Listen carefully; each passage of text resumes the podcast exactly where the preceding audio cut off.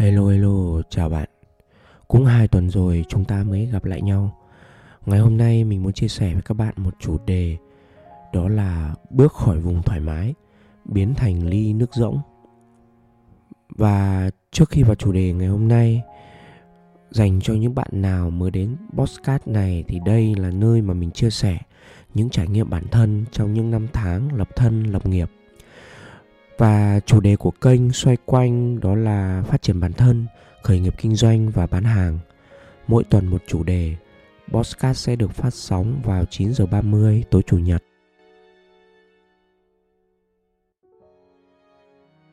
Cùng quay lại chủ đề ngày hôm nay. Bước khỏi vùng thoải mái, biến thành ly nước rỗng. Thì nó xuất phát từ bản thân mình thôi. Trước đây thì mình làm việc độc lập là nhiều thế nên mình cũng may mắn có được một chút thành quả nhất định. Và rồi lâu dần cùng với suy nghĩ, tư duy làm việc độc lập đó, mình cũng khó có thể phát triển được nữa. Khi mà cái mong muốn cũng như là cái mục tiêu của mình nó lên cao, thì đòi hỏi mình cần phải làm một điều gì đó khác hơn, mới hơn. Và chả nhẽ mình lại cứ bình bình như vậy mình có một cái cảm giác ổn. Và thực sự là cái cảm giác ổn này nó là một cái gì đó đáng sợ đối với mình. Và mình đang tự tạo cho mình một chiếc mặt nạ, một cái vỏ bọc để trốn tránh sự bất ổn chính bên trong con người mình. Cảm giác ổn đó gây cho người ta cái sự u lì, thậm chí nguy hiểm hơn cả sự tiêu cực. Vì thực chất đâu có phải là ổn đâu. Thường thì khi mà có một chút thành quả nào đó, con người ta dễ rơi vào ngạo mạn, tự cao và mình cũng không ngoại lệ. Chính vì vậy, mình dễ dàng đưa ra một lời phán xét ai đó hay một ý kiến nào đó, một cái khóa học nào đó thì mình lại nghĩ rằng đó là lùa gà. Thằng đó không làm được kết quả như vậy đâu. Và rồi sao ạ? Mình chẳng học hỏi được điều gì. Với cái tâm thế lúc nào cũng phòng bị, nghi ngờ, thiếu đi cái sự khiêm tốn, hay người ta gọi đó là phu lịt, mình cũng rất thích một cái câu nói của Steve Jobs, stay hungry, stay foolish. Và không công nhận thành quả của người khác. Nghĩ mình là siêu sao, nghĩ mình là biết rồi, cái gì mình cũng là nhất và cho đến khi mình học được một cái tư duy, đó là biến mình thành một ly nước rỗng. Thay vì ly nước đầy. Thì khi mà mình là một cái ly nước rỗng, thì mình có thể dễ dàng đổ thêm nước vào bên trong. Mình có thể quan sát được nhiều hơn, học hỏi được nhiều hơn. Ngay cả việc mình từ một người làm việc độc lập, nay mình đã thò mặt ra ngoài để mình làm việc với người khác, hợp tác với người khác. Và có một cái kết quả khá là bất ngờ. Mình coi trọng việc hợp tác với người khác để mình có thể chinh phục được những cái mục tiêu lớn hơn, thay vì khi mà mình chỉ làm một mình. Với cái sự phát triển cũng như là cái sự thay đổi của xã hội hiện nay thì việc mà mình hợp tác với người khác, mình làm việc có đội nhóm thì nó là một cái sự thúc đẩy cho chính bản thân mình rất là nhiều.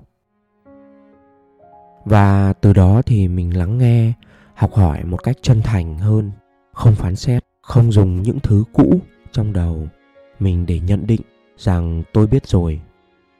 Và khi mà một cái kiến thức đến với mình mình à, học như một đứa trẻ con, như một tờ giấy trắng được người khác vẽ lên, viết lên những chữ cái đầu tiên.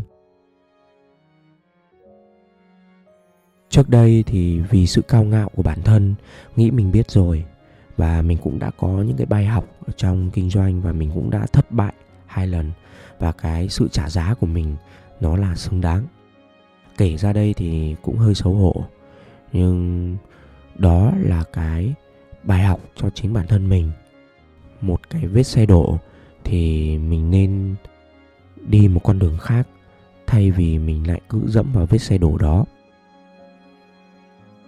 và mình nhận thấy rằng đến cả, đến ngay cả một người kém hơn mình về mặt nào đó, nhưng ở họ vẫn có thứ để mình học hỏi và hôm bữa thì mình có nghe một cái câu chuyện của một anh năm nay khoảng 40 tuổi.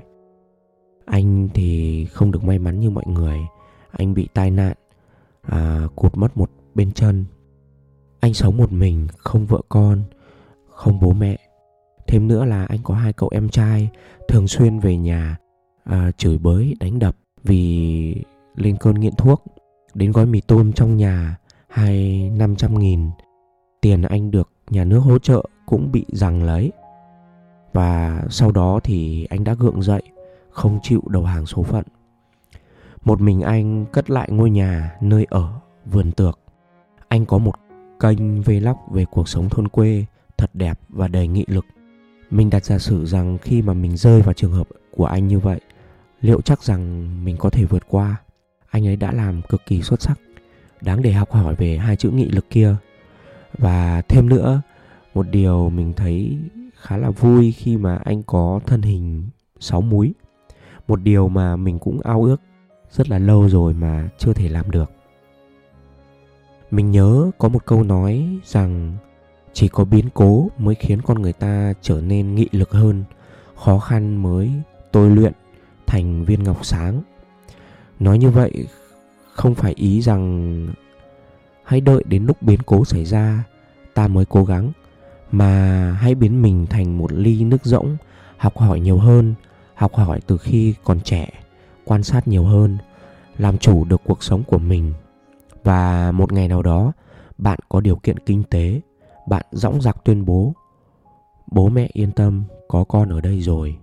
Khi chẳng may người thân ốm yếu, mình cũng hay đặt giả sử như vậy để tiếp thêm động lực, cố gắng. Bạn làm chủ được cuộc sống của mình, bạn có thêm thời gian tìm hiểu về cách dạy con cái chơi với những người ưu tú hơn, hoặc mình có thể đưa cả gia đình đi chơi du lịch. Những ước mơ mà ngày trẻ, bố mẹ bạn có mơ cũng chưa thực hiện được.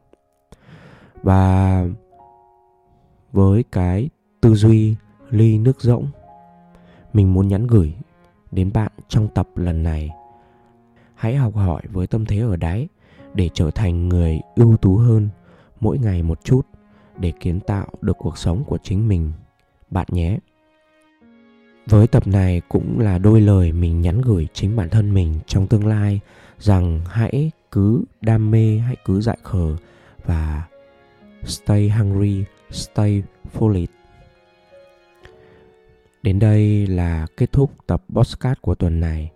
Nếu bạn thấy ý nghĩa, bạn có thể chia sẻ với người khác và đừng quên ấn đăng ký ủng hộ mình để lại bình luận bạn nhé. Chào bạn.